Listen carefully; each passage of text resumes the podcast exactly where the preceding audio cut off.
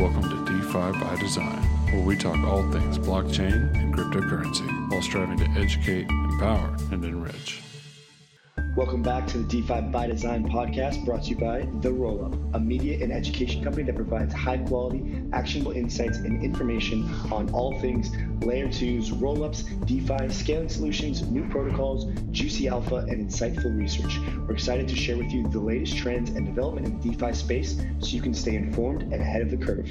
Without further ado, we will jump right into this episode with a brief update on some of our current sponsors. Buffer Finance is a non custodial exotic options trading platform built to trade short term price volatility and hedge risk of high leverage positions. They are a leader in the arbitrum charge taking over on layer twos and totally understand the potential of blockchain technology and how it's transforming the finance industry. They are proud to support DeFi by design. If you're looking for a platform to trade short term options, look no further than Buffer Finance. With their innovative tech, easy to use platform, they are at the forefront of the options tech in Arbitrum. Visit their website, buffer.finance, and take a look at all their options. ZKX is a leader in the decentralized derivative DEX market on Starknet. Starknet is a cutting edge technology built to help scale Ethereum using ZK rollups. They understand the potential of scaling, blockchain tech, and how it's going to change the world of leverage trading. ZKX protocol is happy to be on testnet and will be on mainnet very shortly. Check out ZKX Protocol on Twitter as well as on Crew3 to get more information about what's going on on Starknet. What's going on, guys? Welcome back to DeFi by Design podcast, episode 102, celebrating GM 100 uh, two podcasts ago.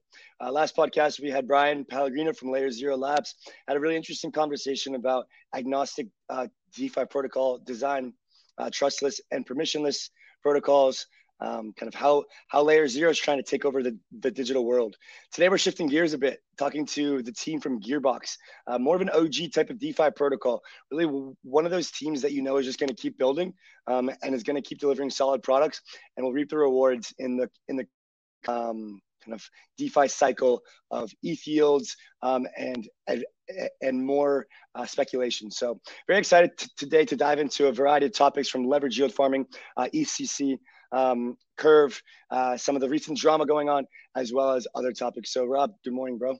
GM, brothers and sisters, love to have everyone here listening. Thank you, thank you. Uh, yeah, like Andy said, this is episode 102. I'm super hyped because we're just gonna keep it rolling. You know, um, we had a hundred great episodes, and I feel like we're just steadily on the rise in terms of guests, quality, conversations, thoughts, ideas, industry, prices. Everything's up, vibes up. So uh, super stoked to have Amplis and Appear on with us today. Uh, the uh, contributors, core contributors, we're going to hear what they uh, what they do contribute to Gearbox, uh, what Gearbox is. We're going to dive into uh, some of the curve, some of the RCAM things as well. So stay tuned, grab a, a, coffee or a beer or something, and kick back, relax, and we'll kick it over to Amplis to introduce himself um, and introduce Gearbox. Amplis, how you feeling today? I'm good. How are you? I'm Amplis. I'm uh, chief propagandist at Gearbox, basically. Uh, memes and videos and all that good stuff. Uh, Gearbox is a composable leverage protocol. Um, I will leave it to Ilgiz to describe what it is exactly we do. But basically, the the core idea is whatever you want to do in DeFi, our goal is to be able to like lever it up for you. Like we we eventually want to be the leverage layer for all of DeFi that's at least all of DeFi that's safe. Um, right now, we're kind of primarily le- like helping people leverage on yield farming strategies, but trading is coming soon too, and V3 at the end of the year. Um, yeah, good good to talk to you guys today. Hey everybody, cool. my name is my name is Ilgiz. Uh, yeah, uh, I'm responsible for product and mass side and Gearbox. Uh, yeah, in terms of protocol, uh, like, yeah, we're building composable leverage uh, since, I guess, 2021. Uh, yep. Nice cool. to meet you, everybody. Nice. So, were you guys on the team um, in the earliest days or in the earliest months? Kind of when did you guys join? Uh, yeah, Protocol started uh, as one of the winners at ETHGlobal Hackathon in early 2021. Uh, Mikhail uh, was original founder and inventor of Gearbox. Later, a little bit like right after uh, global hackathon, I and Ivan GBI joined the team. Uh, so we start pushing uh, the protocol together, uh, just three of us. Uh, in late 2021, uh, in December, we launched first version. yeah, and after that, I guess uh, Amplis and some other Google guys joined the team, and we start working together on protocol. Yeah. Nice. Cool. Cool. Yeah. Uh, I was just curious as to kind of how it started. Um, you know, because I think Alpha Homora might have been the first iteration of leverage yield farming. Um, you know, back back in like DeFi summer, and maybe you, you guys were kind of right around there as as well.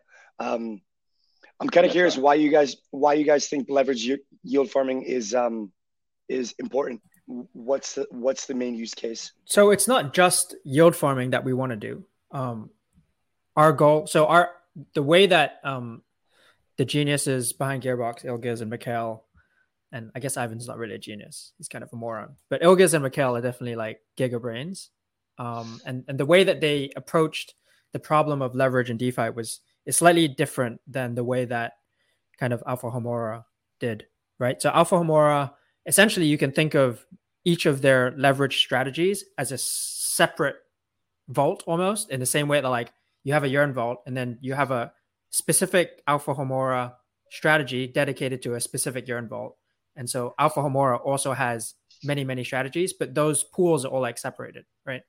Um our goal at gearbox is basically uh to act as a layer. Or you can think of it almost as like a leveraged smart wallet although i've been told sometimes to not not call it that but it's like the easiest way to explain it. Like you put your money into what we call credit account, like a Gearbox credit credit account, which is kind of like a new DeFi primitive, or it's not new anymore, but um, a DeFi primitive. And then from within that credit account, you can farm, you can trade, you can do multiple different strategies. It's not like you're not depositing it into just one vault. You can do multiple different things from that credit account. And when you close that credit account, whether you made money or lost money, like you can just um, get like whatever gains you made, you can take out of there, right? So the difference between Alpha Homora and Gearbox is essentially like if I want to put my money into a credit account, and so for example, um, you could you could take take a position where it's like you want to long ETH and then also stake it, right? So you put up like USDC collateral, um, then you buy ETH in your credit account on leverage. So you put up USDC collateral, you borrow USDC, use that USDC to buy e- USDC to buy ETH, and then also stake that ETH. That's something that like you can't do in Alpha Homora. They would have to spe- create a specific strategy for you, you, to be able to do that. But because of the way Mikhail and Ilgiz and the other guys um, designed the credit account, it's like it's actually generalized. So the more strategies we add, uh, the more strategies we integrate, like the more it like the possibilities of what you can do within your credit credit account multiply exponentially right so for example in the future um, if we are to say like there was something cool that you could do with your staked eth and it was like relatively safe within defi maybe we'd integrate that. And then not only can you like long eth and then stake it maybe you can take that staked eth and like for example put it in eigenlayer or something like that right? And once we have that eigenlayer integration then you can do that. Uh, you don't have to kind of reinvent the wheel every time, release a new strategy, and it's not like vault by vault. It's like really generalized, and that's really the the goal of Gearbox. Yeah, interesting.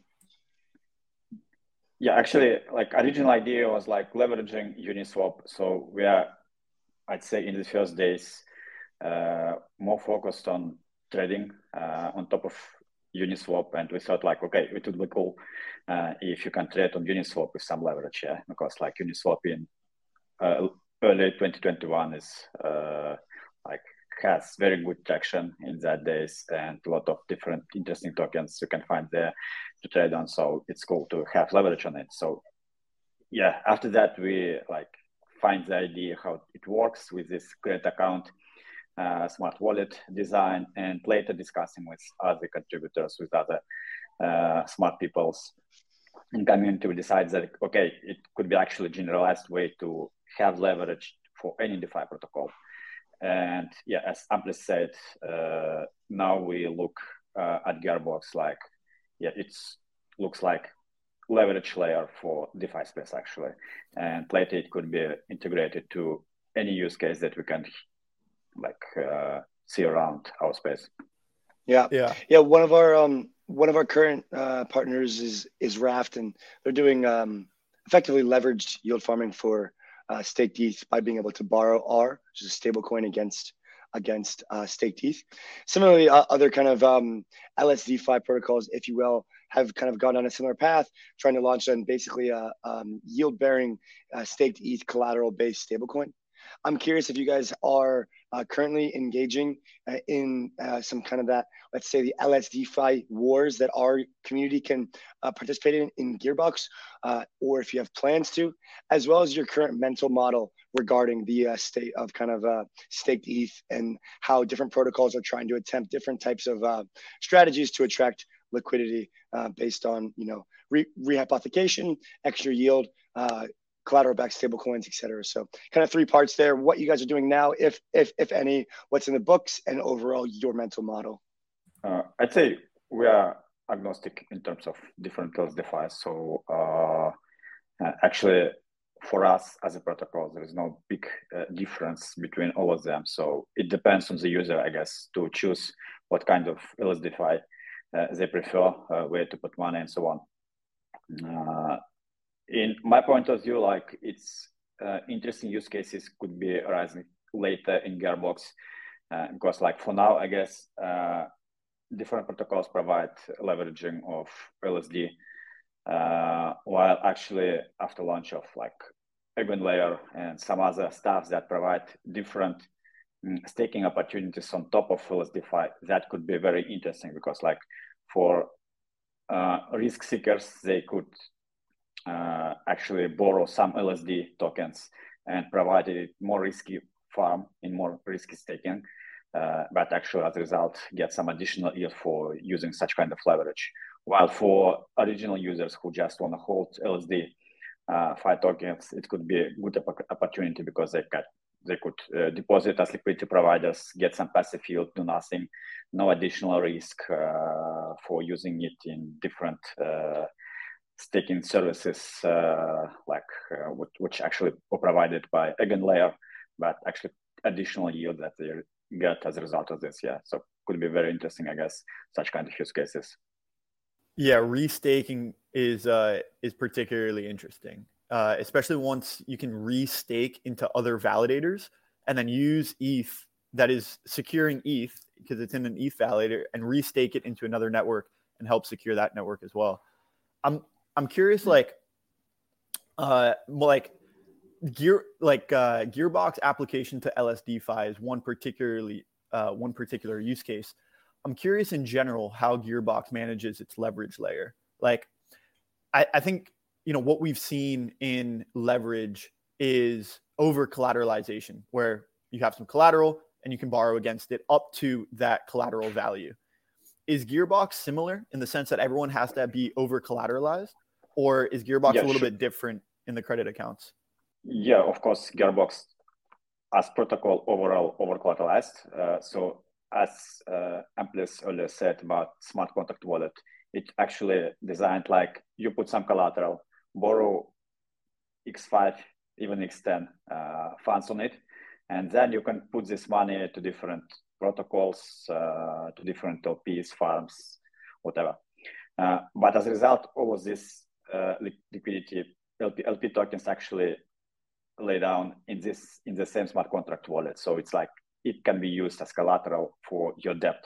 So overall system over collateralized while you have up to extend more capital uh, to farm or trade. Uh, so in terms of protocol, it's like uh, safe model, I'd say, because like uh, as you can see from last CeFi closes, here, uh, under collateralized lending is something very very risky, and sometimes you can't even predict uh, where black swan. Uh, so in terms of Gearbox, everything is transparent. You can check uh, your smart contract wallet. Uh, protocol can check positions of every debt and see that everything is secured. Uh, in terms of how to be sure that protocol uh, parameters for understanding these vertical authorization parameters uh, are safe, of course, it's like I'd say task mass task and to build a lot of different infrastructure here to uh, to help solve this stack to check uh, in real real real time that everything works as uh, as planned that there is no any kind of uh, bad events uh, that liquidity in the market like not drown yeah. So it's like a lot of backend infrastructure that launched by different community members uh, and check that everything works as planned. And when when you guys make an integration, I think it's really innovative what you guys have done to to allow people to like times five or times 10 the collateral that they have because you almost build in like the folding strategy. Because when you go and you deposit you you borrow you get some debt and then you deposit that debt into another protocol it it becomes potential collateral. And you guys almost build that into the smart smart contract credit account because you take the debt and then you almost fold it directly back into the collateral, which allows you to continue borrowing and even more. You can even borrow more than the original collateral that you deposit. So I, I think it's it's quite innovative what you guys have done to allow protocols to borrow up to times five or times ten, um, and build in some of those uh, some of those leverage strategies. And I'm I'm curious, like where where are you guys planning on going from here? You know, you started with leverage yield farming um, letting people kind of leverage up their their LP tokens and get more yield. And now you're you're a little bit more general. You're letting almost you know the, anyone any kind of smart contract that you have integrated um, interact with your leverage layer. So like, what are you guys now looking for in terms of integrations? Is it LSDFi? Is it other money markets? Um, when you guys are are kind of looking at the scope of of DeFi, who and what industries are most appealing to integrate? So I think um, what the devs have been working on for the past know, six months or something um, is V3. And essentially, what V3 is going to allow us to do. So, like previously with V2, um, essentially we integrated a bunch of like the big uh, yield farming strategies, or or, the, or, rather the places where the big yield farming strategies exist, right? So Yearn, Curve, Convex, Lidos, uh, etc. Um, but like, not a problem exactly, but one kind of hurdle that we needed to overcome was how do we uh, allow people to um, put their money into like less well-known, riskier strategies so that they can like juice their yields on a broader array of strategies and we could do more and more integrations without kind of introducing a level of risk to the whole system that like we deem unsafe right so the way that we've come up uh, to do that is essentially like set a global kind of quota on specific strategies or specific assets such that like gearbox protocol as a whole does not have more than like X amount of exposure to this asset. And the reason why we need to do that is because when you think about liquidations, um, like there's like different assets have different amounts of liquidity, right? So if you're talking about adding a new asset, we need we need a quota such that even if we liquidate all of that asset that exists in Gearbox protocol, the price is not going to drop so much that we end up with bad debt. Does that make sense? So these quotas are really going to make a huge difference in terms of just the number of integrations that we can add. Because like previously we could only add big things because there wasn't this like high level overall protocol uh, risk quota for each of the assets. So we could only add really, really big things where the liquidity is like there's loads and loads of it. So we don't have to worry. But now with V3, um, which the devs are working on, which I think like we're gonna say like November, December probably um, Ilgiz will correct me if I'm wrong there. Uh, we're gonna have be able to introduce quotas, and the cool thing about quotas is we've kind of we're introducing some novel tokenomics that are built into how these quotas are allocated as well. Um, so basically, like the goal is how like we're gonna get to a point where we can start adding not just the really well known strategies, but also like kind of like we talk about blue chip, right? I would say everything in Gearbox right now is blue chip. Even these like less than blue chip kind of mid tier strategies, um, we can add all of them. We can integrate stuff safely, which is the most important thing, um, with the V3 upgrade. And then once that happens, then I think we're going to start banging out integrations and just try to like integrate everything that we think is reasonably safe, which I'm really looking forward to because again, like once you have loads of integrations, the things you can do are like the, the possibilities of what you can do increase exponentially. Yeah. Yeah. So couple points that ring to mind um, that I'd love to hear more about um, as far as integrations and expansions go because um, I'm, I mean, I'm totally on the same page with you first with regards to kind of making sure that should you add a, a collateral type or an asset, there, the, there needs to be enough secondary market liquidity to not get burned as a user, but also as as a protocol. Um, and so, you know, right now, for example, like that that kind of CRV Aave bad debt drama is just like the biggest example that we currently have about kind of uh, risking um, different types of LTV values with a, a, potential collateral type that may not have the deepest liquidity. So certainly on, on, the same page there. And I feel like you guys have the brains and the knowledge and the experience in DeFi to kind of be able to, to run that kind of math and understand, uh, you know, kind of the risk parameters for each type, um, as well as kind of have the DAO as a backup uh, checks and balances to make sure that let's just say there isn't too much degen activity happening, but I am a fan of degen activity. Don't get me wrong.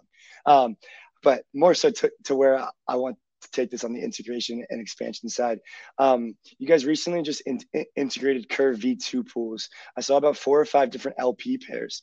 Um, those are super blue chip uh, from my perspective, Curve and the tokens. Um, so I'd love to, to just hear about the high APYs there, how um, and kind of why everything that happens on the integration side still goes through the DAO um, if, if, there's any kind of light that you want to share on on on the DAO's in, in involvement in this specific in, integration, would love to hear that.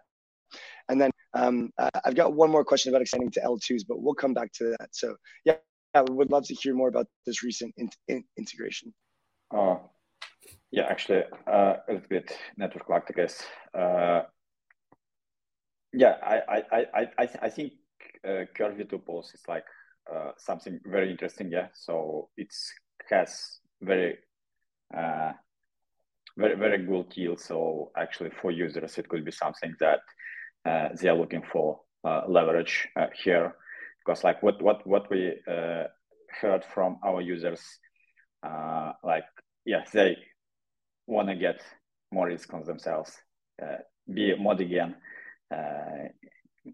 have more yield as a result. So I guess Curvy, Curve V2 and Plate, I guess, uh, will be ready to deploy uh, right after it. Uh, some balancer uh, pools and our integration also could be very interesting opportunity for uh, active degens to find very juicy yields. Yeah, of course, getting some risk on themselves, but I guess that's a lot of degens in the market is ready to get on themselves. Uh, and you went on mute there, but I'll kind of take it take it from there. I think uh, I think there's there was a question about L2s and like you know is that part of your expansion strategy? Um, how, how do you approach uh, some some network integrations? One hundred percent L2s are on our mind. Let's say. Um, so this again is something that uh, is going to be made possible with V3 um, again because of the risk quota. So what you're seeing in L2s is like uh, very like there's a lot of opportunities there, but liquidity is not as deep as mainnet, right? So like how do we in, how do we kind of launch Gearbox on an L2 um, where liquidity is not as deep, but let's say like there's access to higher yields or uh, like more interesting things you can do. Um, and like the the solution is similar to like how do we integrate kind of non blue chip but like mid tier uh, protocols on mainnet. It's we need to introduce these risk quotas, and once we do that, um, then L2 expansion becomes very possible. So we're not like super focused on it at the moment, um, but I think once we get closer to V3, it's definitely something that we will start kind of discussing internally um, and putting into the DAO to see like what the DAO thinks of like should we do Arbitrum, should we do Optimism, should we do you know zkVM, start I mean all, all, all the different L2s like uh, and like probably by then scroll and everything else will be out. So um, it's exciting times ahead. Uh, could we just deploy to all of them? Possibly.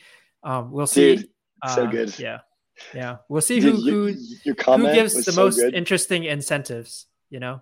Yeah, exactly, dude. Your, your comment on the space was so good, man. Trying to get uh, ZKX from Starknet and ZKM guys going head to head. they were like, "No, we, we we won't do this." And then like Hamza from ZKVM was like, "Nah, dude, I'll definitely do this." Like ZKVM's better, and it's just like, dude, come on. I think Arbitrum's the best spot for you guys to go first, though. Um, just as a general, like, I guess advice. Um, I think that is where you'll have the highest amount of DeFi yield farm users, or let's just say yield farm for lack of a better term, DeFi power users. At least in my experience, that's where I've been. Taking a quick commercial break here to tell you guys about our lovely sponsors. Right before we get back to this fascinating discussion, we have a message from our current sponsors. Here we go. I want to take a moment to introduce you to our sponsor, Premia Finance. Premia is a native options protocol that offers market driven pricing and capital efficient returns for traders and liquidity providers. With Premia, you can trade options on a variety of different crypto assets. What, what sets Premia apart is its unique pricing mechanism, which is based on the market's expectation of future volatility. This means that options prices are always in line with market conditions, which provides traders with the most fair and transparent pricing. Recently, Premia has just launched their Options Academy, where you can learn for free how to become a proficient options traders. Uh, feel free to check it out at premia.finance. Um, hedge your risks or amplify your positions um, to earn more capital efficient returns on Premia Finance. Thank you. And another exciting sponsor to introduce you is Plena Finance. I've recently uh, on, been onboarded as an advisor for Plena Finance, which is one of the first self custodial wallets to support account abstraction. With Plena Finance, you can revolutionize your crypto experience and take control of your assets like never before. Say goodbye to the hassle of managing multiple wallets. Hello to a seamless, user friendly experience. Plena Finance allows you to easily manage your assets, swap tokens, and earn rewards all in one place on your mobile phone. They have an app in the Apple App Store as well as in the Google Play Store. Uh, with Plena Finance's self custodial wallet, you hold the keys to your assets, ensuring the highest level of security and privacy. With tons of cool features like gasless trading, um, interesting yield competitions, and cool NFTs, there's an amazing amount of effort going into building this app that already has tens of thousands of users. So what are you waiting for? Download Plena Finance today and experience the future of crypto wallets. Yeah, that's where um, GMX is, right? Yeah. Yes. So on the trading side, um, probably there's not much to in- integrate there, but on the GLP side, I think that would be an interesting, like leverage GLP returns might be an interesting thing to look at. Yeah, I think Arbitrum is definitely interesting. I think there's yeah. some cool stuff on I, Optimism. Yeah. I guess Jimmy, GMX V2 actually could be very interesting. Uh, just curious uh, when they launch it to, to check it actually integrate soon. Let me tell you, like, is like worse than the Ethereum Foundation. All the stuff that I say, soon all the stuff that I say is like bullshit, but whatever Ilgiz says, that's alpha. So listeners like take that into account. When when Amplis says it, it's propaganda. When, when Ilgiz that's correct. It, yeah, it's, it's actually alpha. happening. If Ilgiz says it, it's actually like like it's actually gonna happen. You know. So so Ilgiz, like let's say you look at GMX V2, you love it, right? Like, what's the process for getting that? Does the entire DAO have to kind of go through that process, or like what? What is the process once you establish like this looks like a cool integration what what's the process from there? Yeah actually there is like some uh, tech uh, tech work should be done yeah. So uh, first of all of course we need some uh, adapters to this new protocol. Uh, but for example if there is uh, i just don't don't check it yet. If for example gmx pools will be in using erc46 26 standard. So actually, maybe there is no need any kind of development on top top of it. We can use one of the our existing adapters. Uh, that's like first stuff that should be built. Uh, sec, sec, sec, second stuff, how to uh, price correctly uh, LP token uh, for this mm, asset. And it could be solved in different uh, ways. Uh, we have some pre-built uh, oracles for different LP tokens that we use already in our system. it could be some semi-off-chain oracle types, like for example, Red, Redstone provider could put built on top of, mm, and we can use it later. So there are different options we have. Uh, but yeah, prerequisite here like oracles and adapters. And after that, uh, we need uh, governance approval because every every step, every deployment uh, uh, should be approved by uh, Gearbox governance, and later current co- contracts will be integrated with some pre-deployed new ones, and after that, it's ready. and third third step maybe also to check it's like some check infrastructure layer like uh, liquidations, some uh, backend services, some front end application stuff that also should be checked. But I guess it's not a big deal. Got it. Makes sense. So, like, first, there's kind of like the risk quota, you know, to even be considered.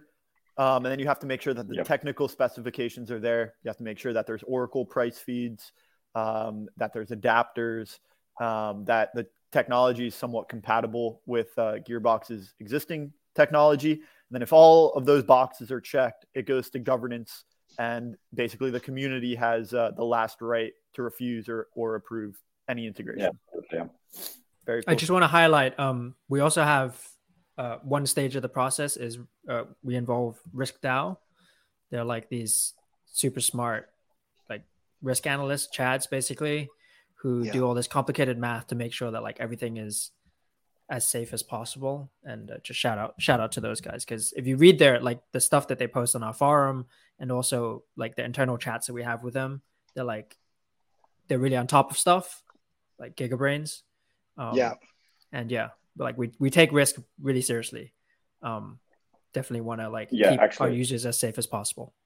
Yeah Risk DAO team and some our backend developers built a lot of cool infrastructure. Uh, like we check real-time data from a lot of different sources, like current prices, current liquidity size uh, on DEXs, on CEXs, uh, all the parameters set and changes, all events that could happen in our protocol for now.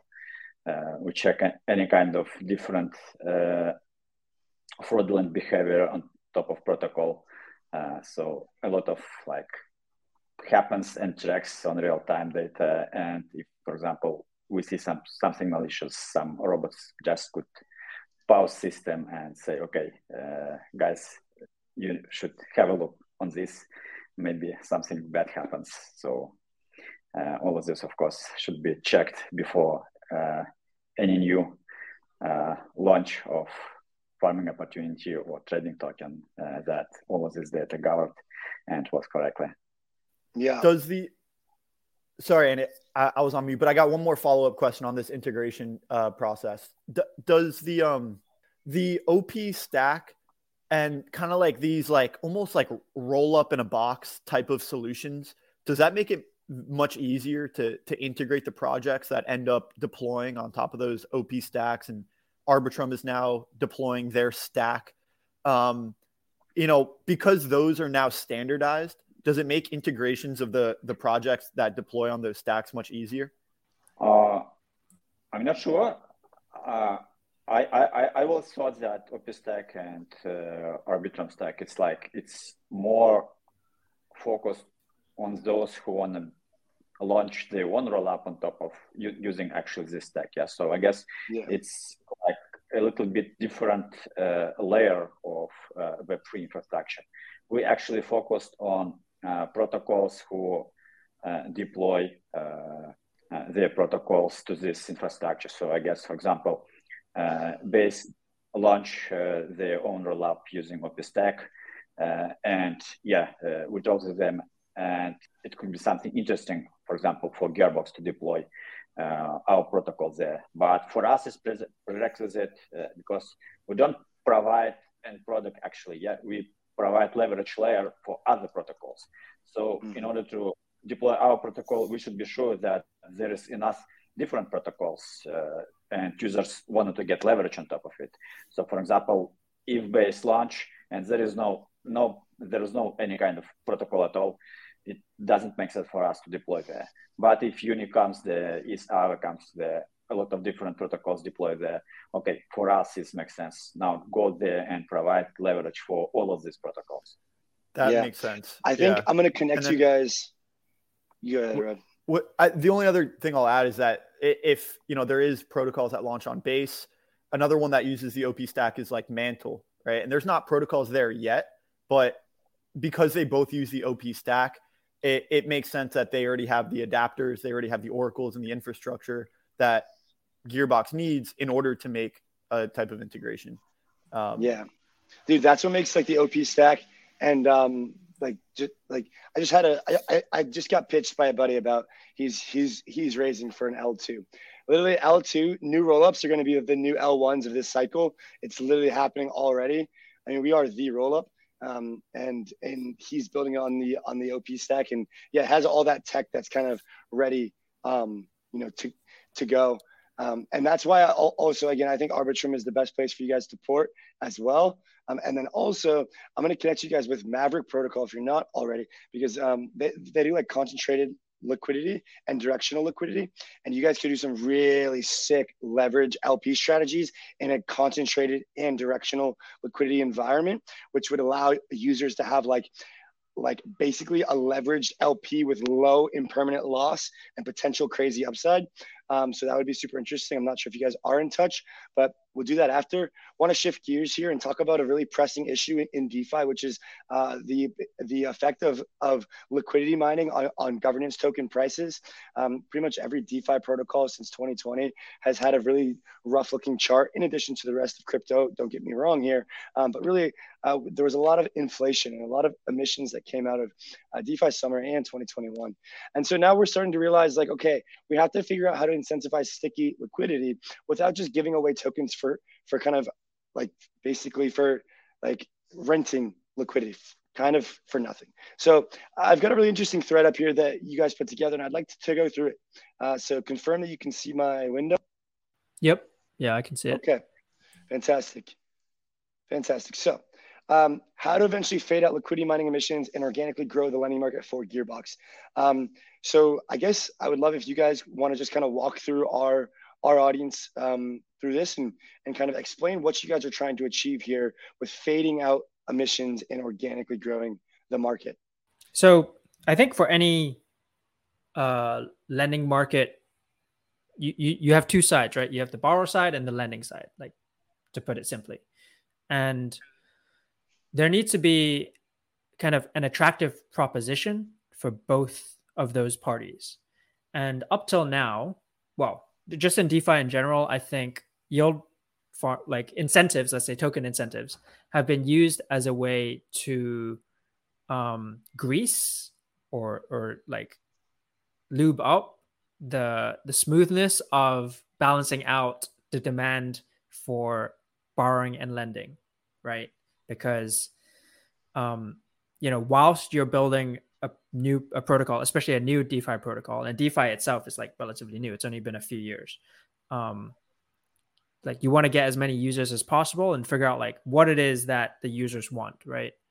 Um, and token incentives are a great way to do that. You can try a bunch of different things see what people actually want to use and then slowly ramp down the token uh, incentives so like from a gearbox perspective i think um, we found like good uh, user interest and kind of semi like I, like Ivan often says like we're like halfway to product market fit. Like we have on the leverage side, there's definitely demand, right? Like people want to use the, the leverage side, they want to borrow, like the credit accounts make sense, and like who who doesn't want to like five x leverage stake ETH, for example? Like why wouldn't you do that?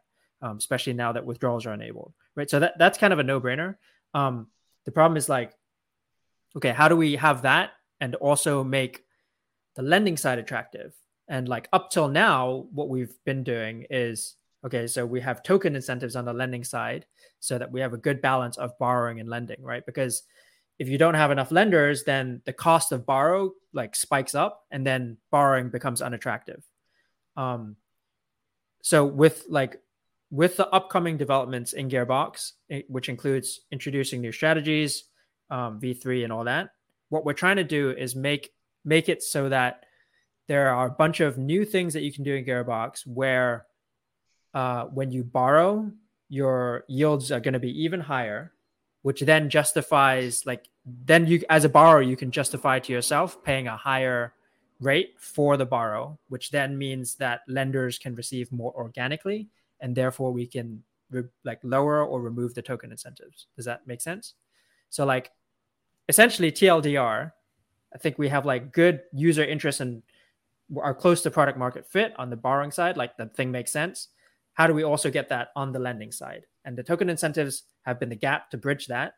Um, and as we try to figure out like how we can make the numbers work so that borrowing and borrowing and lending are both attractive to different kinds of users, we can then remove the token incentives and it can all be organic. Interesting. Okay, so it's all about e- equilibrium then. Basically, trying to find like you guys have almost conducted experiments to try to figure out where that where that kind of happy medium lies between um, keeping lenders on the market to keep liquidity um, there while giving them good enough rate plus a little bit of token emissions, kind of as shown here. But but then also like making sure that the borrowers are not paying extra, extravagant amounts as well. Um, you know, because they really wouldn't want to borrow if they were paying that much and there was other competitors. So that's kind of like the problem where we're aiming to solve here, and that's what we're so that's what we see in these in these graphics. Um, but and, and this is kind of what we're seeing here right? Yeah, that's this exactly is, right. And like yeah. the one thing I will say is um, one of the kind of hurdles that we've had to overcome, right, is fucking Jerome, Jerome Powell yeah. has raised rates, right? So so your risk, like you see on the graph there, the risk-free rate, yeah. that used to be like essentially zero. negative or zero, yeah. right? Like functionally negative. But now the rates have gone up, right? You can park your US dollars in in a bank account and get like two or three percent right? So then like every everything else has to your yields have to go up for it to be attractive to quite kind of kind of the safest user, right? So th- I think that's actually been a challenge for all of DeFi and maybe not under discussed, but like, well, I think like your your kind of average degen is not thinking about that, but like I think sophisticated players are definitely like like if you look at degen Spartan, right? He's been talking about this. Um, yeah. like why would I put my money into USDC when I can just have it in USD in a bank account. Like that's what we're coming up against, and that's fine because like that's macro, and like if our, if DeFi is going to work, we have to we can't just function in a zero interest rate environment. But when you're kind of like bootstrapping a protocol, um, it definitely like introduces hurdles. Like how do you, especially on the lending side, like the yields are lower on the lending side than the borrowing side, right? Because it's supposedly uh, well, it, it is it's less risk. Um, but like how do you make that an attractive yield to risk proposition compared to three or four yeah, percent in a man. USD bank account? That's My buddy tough. was just texting me about that. He was asking me about stablecoin yield today, and I was like, dude, why would you do that? Why not just do US Treasuries at five percent? Yeah, exactly. Especially yeah. with the low time frame. Yeah. So like, yeah, the equilibrium in that graph has moved basically. Yeah. Um, and so we have to move with it. And I think that we should get.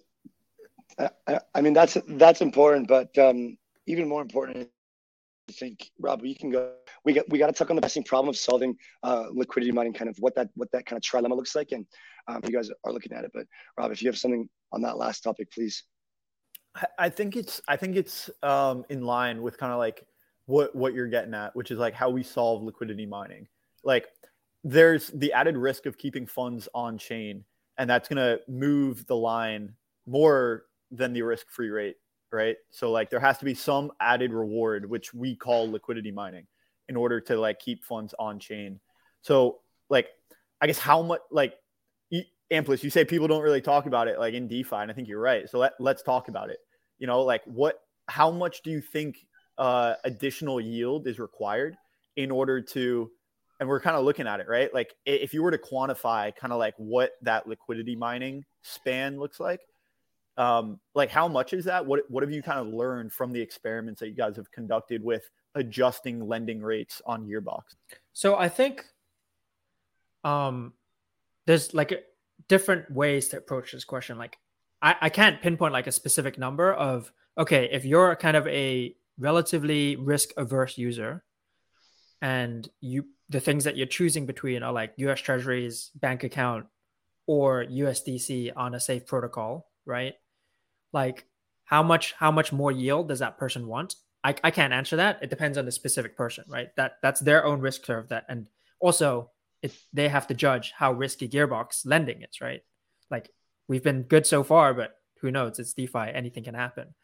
Um so like each user is going to be different we just got to capture enough of those users um, where the risk reward proposition is worth it. But the other thing I will say is like there's a big variable here, which is in a bear market, token incentives to you, those that token is like number go down, right? Like mm-hmm. maybe it's worth something when you get it, like when you see that number building up and, and you're like claiming the tokens, but you're probably dumping those tokens immediately because you're like, it's a bear market.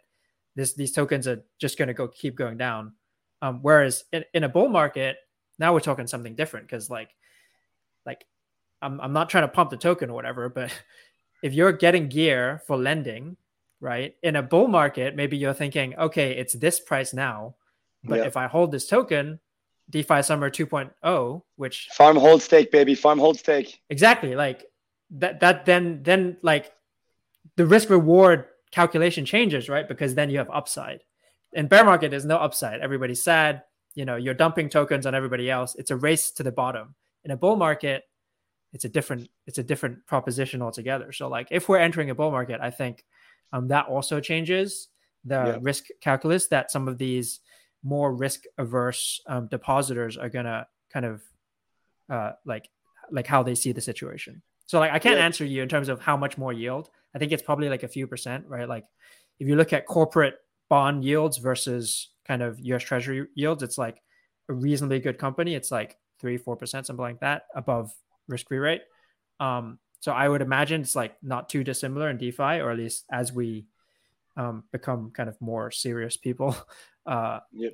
it, it will it will kind of converge to that. But I think like the possibility of the upside on tokens, once that comes back, then then we're talking about a very different game. Yeah, and you almost don't have to incentivize so many emissions as well. While surely you want to compete with other protocols to get the liquidity, uh, if you if you feel that the bull market is kind of on the horizon, less APY for a, a larger future APY if people hold is kind of a win-win for everybody. Um, so, so so that's kind of an interesting mental model as well. Um, also, there's this idea of options uh, liquidity mining where you're basically farming call options on a token. So again, during a, a kind of bullish kind of uh, sentiment or, or cycle, um, those also become very attractive from a protocol emissions level. I'm not sure if you guys have any thoughts on that or if you guys are looking to implement that with V3. Something that I would definitely look into though. Uh, I think it's potentially, I mean, like I would be interested in talking about it theoretically. I don't think it's like planned for V3 at the moment. Um, I think the I think probably options token incentives are too expensive to do on mainnet. I think you'd have to do it on an L2, right? Because you, every option essentially is a is the contract, contract right? Yeah, yeah, yeah, yeah, It's gonna be yeah, and then yeah, definitely not doing that. Yeah, it's gonna be super expensive, like just in terms of gas to claim them and stuff, and and then to um to exercise them but yeah. it's an interesting idea and I haven't really seen anybody implement it super successfully yet. So it'll be interesting to see where that goes. Yeah, I think it's coming out right, right about now. I'm really curious to see like the the uh, L2 integrations that you guys have in store for V3. Like there's some really cool applications I can think of where like you, you might be farming on mainnet, but then you get your yield on L2s um, and and some multi-chain deployments. Like that that might make options liquidity mining like more possible and people wouldn't have to port their liquidity over from mainnet um ilgis like do you have any thoughts on on like v3 and kind of where you see it going uh, or anything you mean in term or just yeah, anything actually, any thoughts yeah yeah uh, just want to answer on previous questions about options. Uh, just some thought. Uh, actually, I'm not. I'm not sure that uh, something similar could work on bear market because, like, actually, people mm, in bear market they put every risk against you. Yeah. So, for example, if you are like protocol trying to uh, put some more complicated stuff, and people just recalculate it in their minds and in more conservative and more negative way because like okay it's bear markets everything is dumping it's bad and you can actually screw up using such kind of difficult tools uh, and yeah and the result will be nothing or even negative. Uh, while in bull market that could work much better yeah because in bull market everybody like very optimistic. Every token goes to exactly. so like they, they they can play in the in, in these games in their mind and think that okay this uh, derivative could like make me rich later. So it actually worked could could work for protocol very very positive way. Uh, so yeah that's actually like yeah. what came to my mind when thinking about it yeah. I mean it works in a bull because it's like call options so the users get i mean they have this incentive to not dump because they're constantly following these and they get they can get shorter term ones or longer term options and they're basically like well if i have this one that's shorter term this one that's longer term i can claim this but then i don't really want to dump my tokens because i want the price to stay up for the next set of options that i have that are going to expire soon so it's an interesting concept but i think we're going to kind of wrap up here guys thank you so much for coming on uh, it was an absolute pleasure I feel like we didn't get to all the topics that I wanted to, some of the more degen ones, but I think we, we took a better route and kind of went uh, technical and uh, very kind of important DeFi um, narratives and kind of mental models. So yeah, again, thank you guys. Thanks a lot for having us. Uh, happy to come on anytime to talk anything degen, anytime you want. Nice. Let's do it again soon. Yep. Cheers, guys. Thanks for coming on. Thanks. Cheers. Thank you.